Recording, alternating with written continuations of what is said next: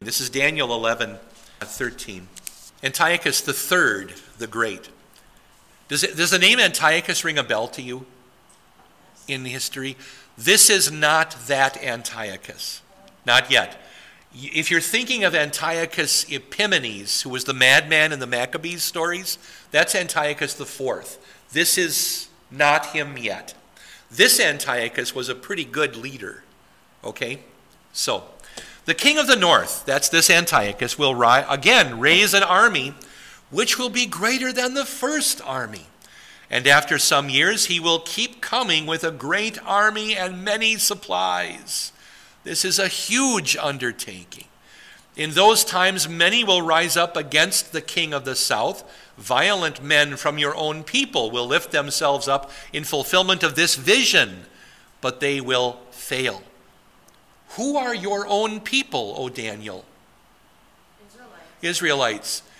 The Jews would begin to join against some of the nations in some of these attacks, and they would send thousands of men into battle in some of these battles now. So we're beginning to see that the Jews have unwisely chosen to take sides. Why do I say unwisely? Well, and if your front yard is the battleground, and it keeps changing sides, is it wise to take sides? But you, you've got young men who are often belligerent who say, you know, if we join them, they'll win and that'll end everything. Except that's not going to end everything. So in those times, oh, I, I, uh, this now, the, this king of the south, we're now up to Ptolemy the fifth. What title do you think the Ptolemies all had in Egypt? Pharaoh. And they all have statues where they're made to look like a pharaoh, also with the pharaoh's long beard and all of that. You know, a pharaoh always has a beard in, in a statue, even if she's a woman. You can always tell a pharaoh because of the quality of that beard, which usually is a piece of wood, actually, overlaid with you know, silver or something. But Ptolemy, he doesn't look much like a pharaoh, does he? He, I, to me, he looks like somebody named Glenn or Bob or something. It's, that's Ptolemy the Fifth, George. But um, so that a rebellion of Jews, though, joined against Ptolemy the Fifth, and they were crushed by uh, an Egyptian general um, named Scopas in, in 200 BC. And now that Egyptian, that name Scopus doesn't sound too Egyptian, does it? Scopus, the one who sees. What, what nationality? Where do you think he got trained? Rome. Not Greece. Rome. Rome. Suddenly, something's happening in the world. Uh, Rome is beginning to extend itself. Now, in the 200s, we're still in the days of the Roman Republic where Rome doesn't have an emperor, it has three consuls. They're, they're, they're three guys who work together to run everything smoothly. So that if one of them dies, does the government collapse? No, you bring in a new, cons- a new consul, right? I'm sorry, just remind you of anything really close to home? How many pastors do we have? Three. And if one retires, what do we do? Does the church collapse? We call another one in. You know, it, not that we're doing that on purpose. We could have four pastors, we could have two, but and for most of my ministry we had two, but um, that's all right.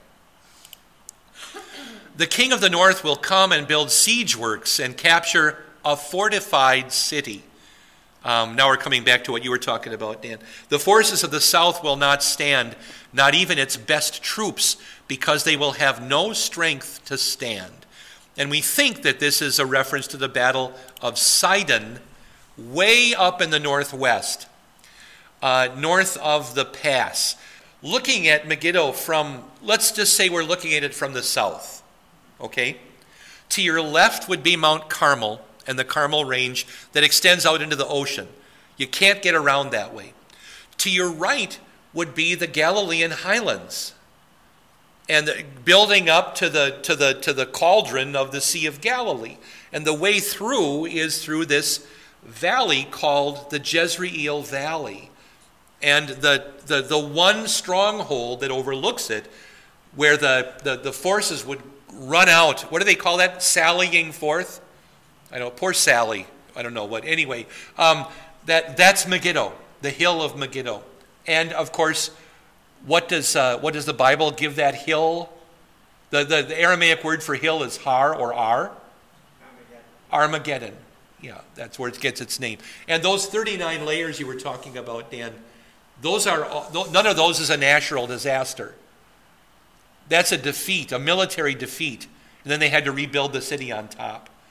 So they, I've heard it said that Megiddo is the site of more battles than any other piece of real estate on earth. I, I think I believe that.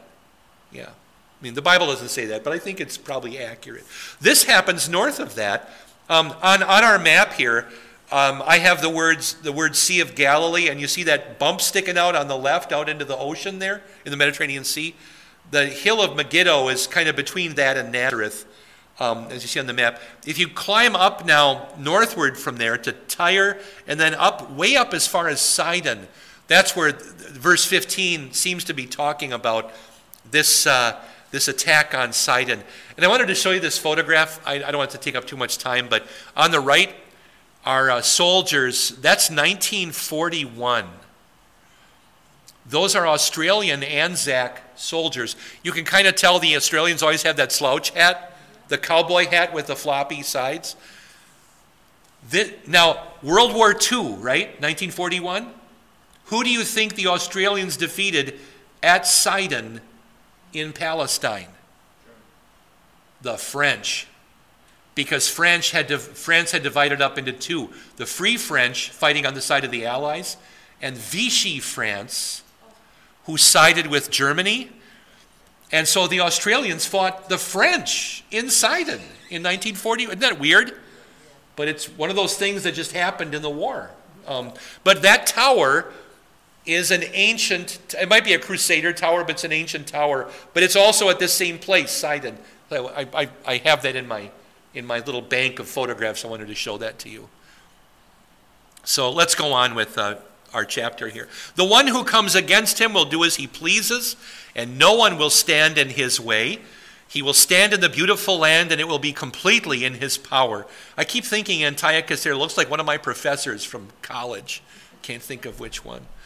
Um, he will be determined to come with the power of his entire kingdom and to bring a treaty with him, which he will enforce. He will give his daughter to the king of the south in marriage in order to destroy the southern kingdom. But his plan will not succeed or turn out to his advantage. The word daughter in the translation is actually the daughter of women in, in Hebrew like Son of Man, daughter of women.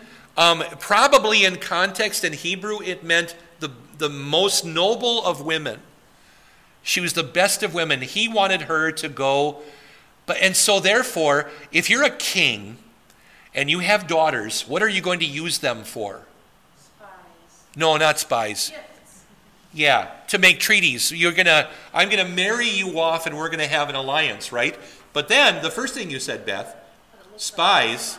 Like this one was great. This one, well, the intention was that she would become a spy, but she was trained as a daughter of women. A true daughter of a king would go and be an excellent wife to a king. What does she do? Her name is Cleopatra First. And rather than be her father's daughter, she becomes her husband's wife. Isn't that kind of what the Lord said in Genesis chapter 2? For this reason, a man will leave his father and mother and go and cleave unto his wife. Forgive the King James, but yeah, so.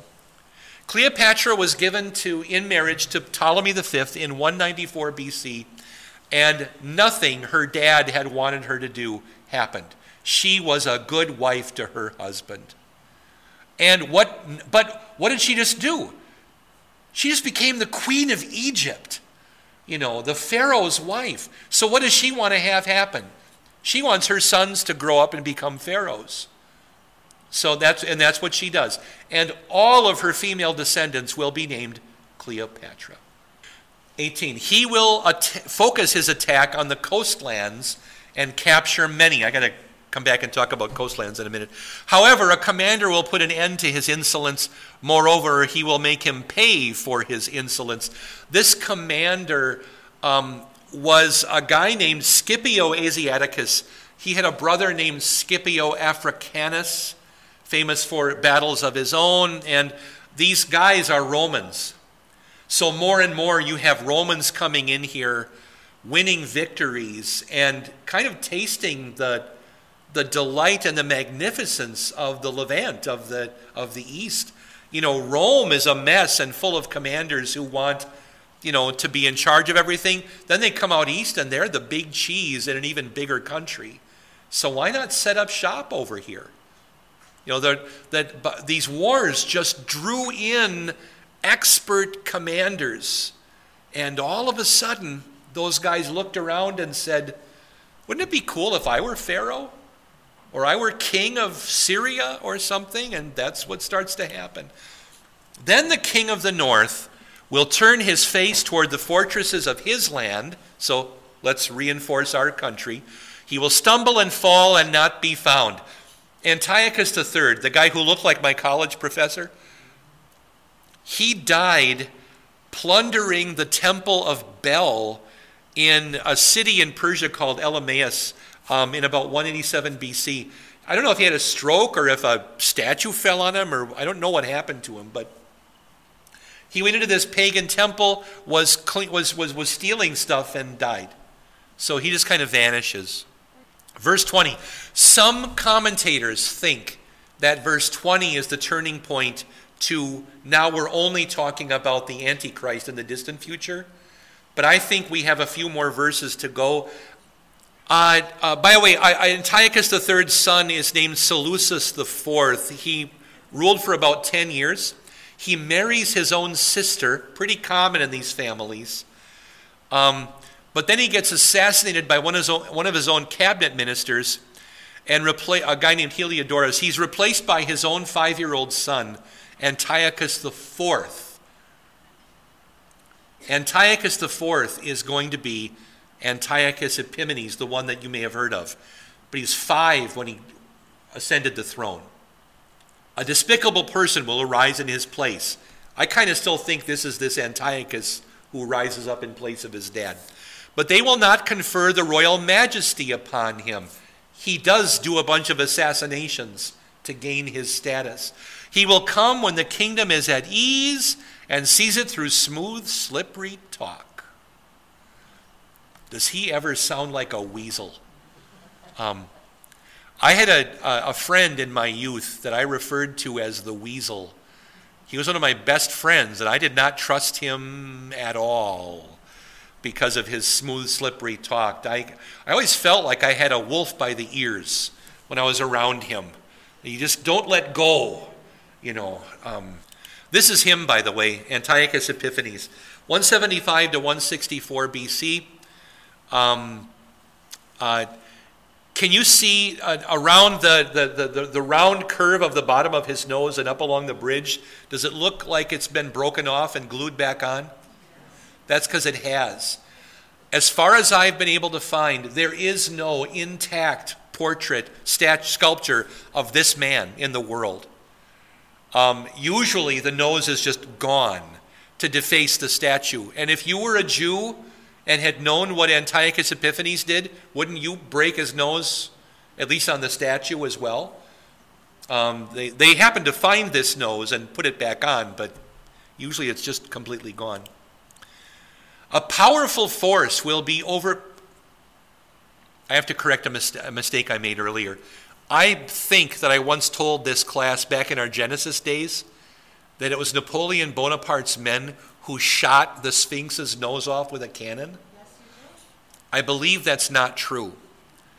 Um, I now think, based on sketches Napoleon's own men made before Napoleon got there with the cannons, the nose was already missing. And that it maybe had been missing for a, long time before then. So I, I apologize for that. I was misled by incorrectly written history. So, verse 22. A powerful force will be overpowered by him and broken, together with a leader of the covenant. Who might be a leader of the covenant? I don't know if we're there yet, but at least a high priest of the Jews. Some, somebody like that, somebody important. After an alliance is made with the leader of the covenant, the despicable person will act deceitfully. Remember, he's a, what did I say he was? A weasel. A weasel. He's uh, smooth, slippery talk. Yeah, he's a weasel. Um, the despicable person will act deceitfully. He will rise up and become powerful with a small nation. So I'm going to make other alliances here and there.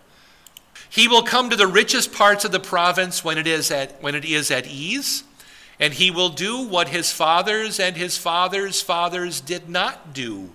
He will distribute plunder and property to them. He will come up with plans against strongholds, but only for a time.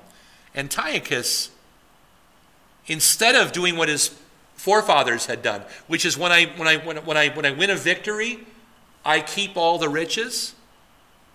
What does Antiochus do? He gives it away. He makes allies. That's a pretty smart thing to do. If I'm going to start making underhanded deals with this country and that country and whatever else, and I start giving them part, some of the spoils, they're going to be loyal to me, and this is going to come in handy later on. Slippery, smooth, slippery talk by this weasel.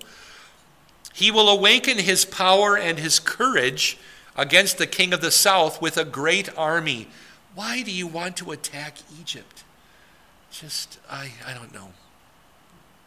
If, you're, if any of you is ever king or queen of Syria, uh, don't attack Egypt, okay? The king of the south will stir himself up for battle with a very great and powerful army, but he will not succeed because schemes will be plotted against him. So this is Antiochus IV versus Ptolemy now the sixth. Um, and actually, there are no details in history about this, which I think is why some commentators think we're already projecting into the future. But just because I don't know about this one battle, does it mean this one battle never happened? You know, it, it, it certainly could have. Um, but also, there are some who think that now we're in the time of the Maccabees. First Maccabees covers this history in a different way, as does Josephus covers this history his own way. But just because the book of Maccabees doesn't mention a battle doesn't mean the battle didn't happen. And remember that the uh, uh, Daniel, rather, the book of Daniel is concerned with what Antiochus IV did. You know, he set up the abomination and so forth. The book of First Maccabees is concerned with the people who opposed Antiochus IV, not what his accomplishments were. So it's you see that that's a different point of view? You know, how many of you know all kinds of things about the accomplishments of Saddam Hussein? You know, because that's not our point of view, right? But I'm sure there were some. He was attempting to rebuild Babylon and other things like that. Um, so, okay, move on. Those who eat his special royal food will try to break him. Um, who are people who eat his special royal food? His. Sure, his family and his intimate friends. If a king invites you to his table, the king might expect you to be loyal to him, right? Come and have my good food. I want you to be loyal to me. And these guys were, oh, they, well, the apple doesn't fall far from the tree, right? Too. They're weasels too, yeah.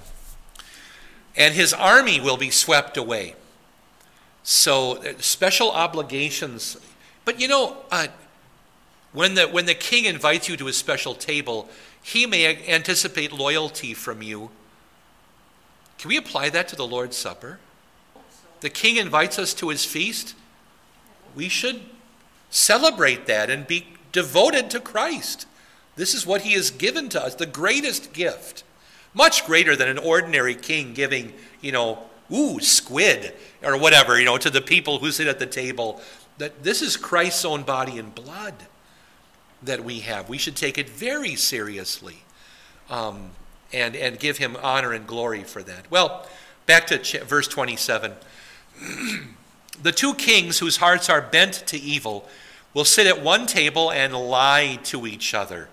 But this scheming will not succeed because the end is still set for an appointed time. So, yeah, lying and lying. The king of the north will return to his land with a lot of captured possessions, and with his heart set against the Holy Covenant, he will take action and then return to his own land. So, let me just comment about this from a theological standpoint. Other nations that attacked Israel at different times were the Philistines, the Assyrians, the Babylonians, the Persians, right? But God either permitted that or even commanded that that was going to happen, correct? As a scourge to his people, the, the whole debacle in Egypt eventually. Um, let's get you out of there and this and, and, and so forth. But what, what, what the angel is telling Daniel is, you know, when Syria does this to you, are they doing it with God's blessing and command? No. So for Assyria, Babylon, Persia to attack Israel, that's doing God's will. But for ordinary Syria to do it, they're opposing God, not doing his will. They've now put themselves at odds with God himself. Um, and what's going to happen is the temple is going to be profaned and plundered so that the, the stuff's going to be taken out. They're going to Antiochus is going to end up setting up a pagan altar in the temple of, uh, of Jerusalem. Um, and many of God's people are going to be killed. Uh, verse 29 At an appointed time, he will return and come into the south again, but this later invasion will not turn out like the first invasion. Again and again, Daniel getting strangely specific news. I almost said tidings um, about what's going to happen because the people are going to live through this. And, you know, this later invasion will not turn out like the first invasion. If you were living then and you read Daniel and you might say, you know, this is, it's going to be okay. We're going to make it through this. Um, a later campaign by Antiochus is going to result in a severe setback. Egypt is going to be helped by ships from Kittim. Kittim. The ships from Kittim will come against him and he will be humbled. Then he will turn and become furious against the Holy Covenant and take action. If I lose a battle in Sleepy Eye, I will take it out on the people of Courtland. That's politics, right? That's if I lose there, I'm going to win over here because maybe this other thing is an easier target and I have to rebuild my name. So if I lose at A, I go win a victory at B. Um, he'll return and show favor to those who abandon the Holy Covenant. You know, Kittim is Cyprus and other coastlands of the northern Mediterranean. It includes things like Sicily over in Italy.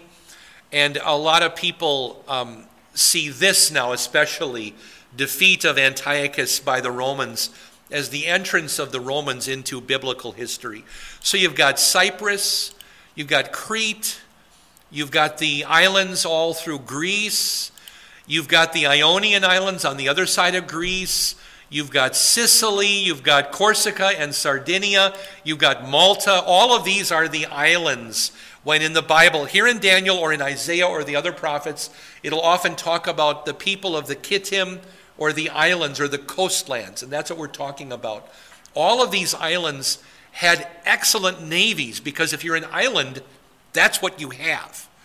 And so they were called in, but some of them were from the Roman area. And now these Romans, the Sicilians and so forth, they're going to walk in here and, uh, and be part of this with God's people. His forces will arise, profane the temple fortress, abolish the continual daily sacrifice and set up the abominable thing that causes desolation.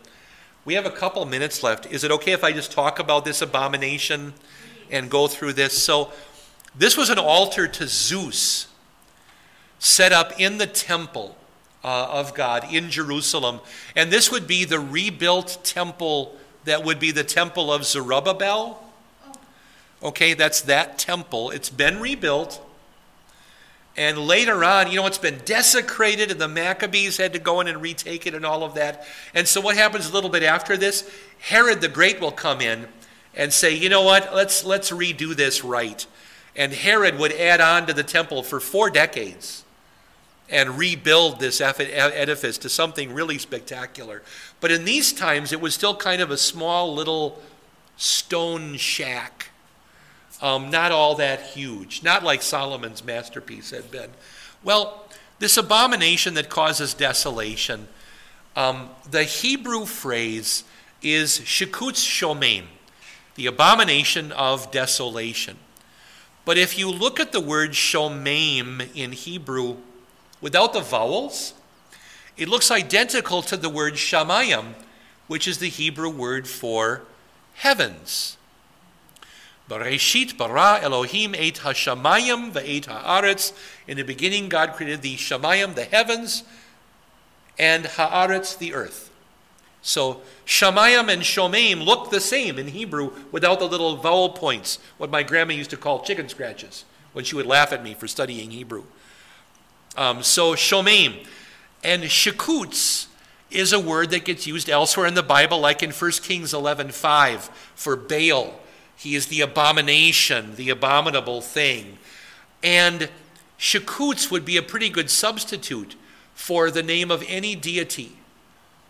So it seems like maybe Antiochus called his statue Baal Shemayim, the Baal of heaven. And the Jews just renamed it Shakutz Shomeim. Not the Baal of heaven, but the abominable thing of desolation.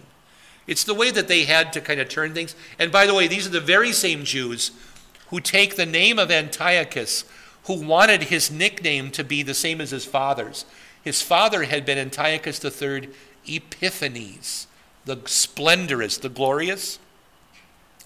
They, the Jews who knew Greek took one letter of Epiphanes and changed it from a PH to an M and called him Epimenes, which means madman.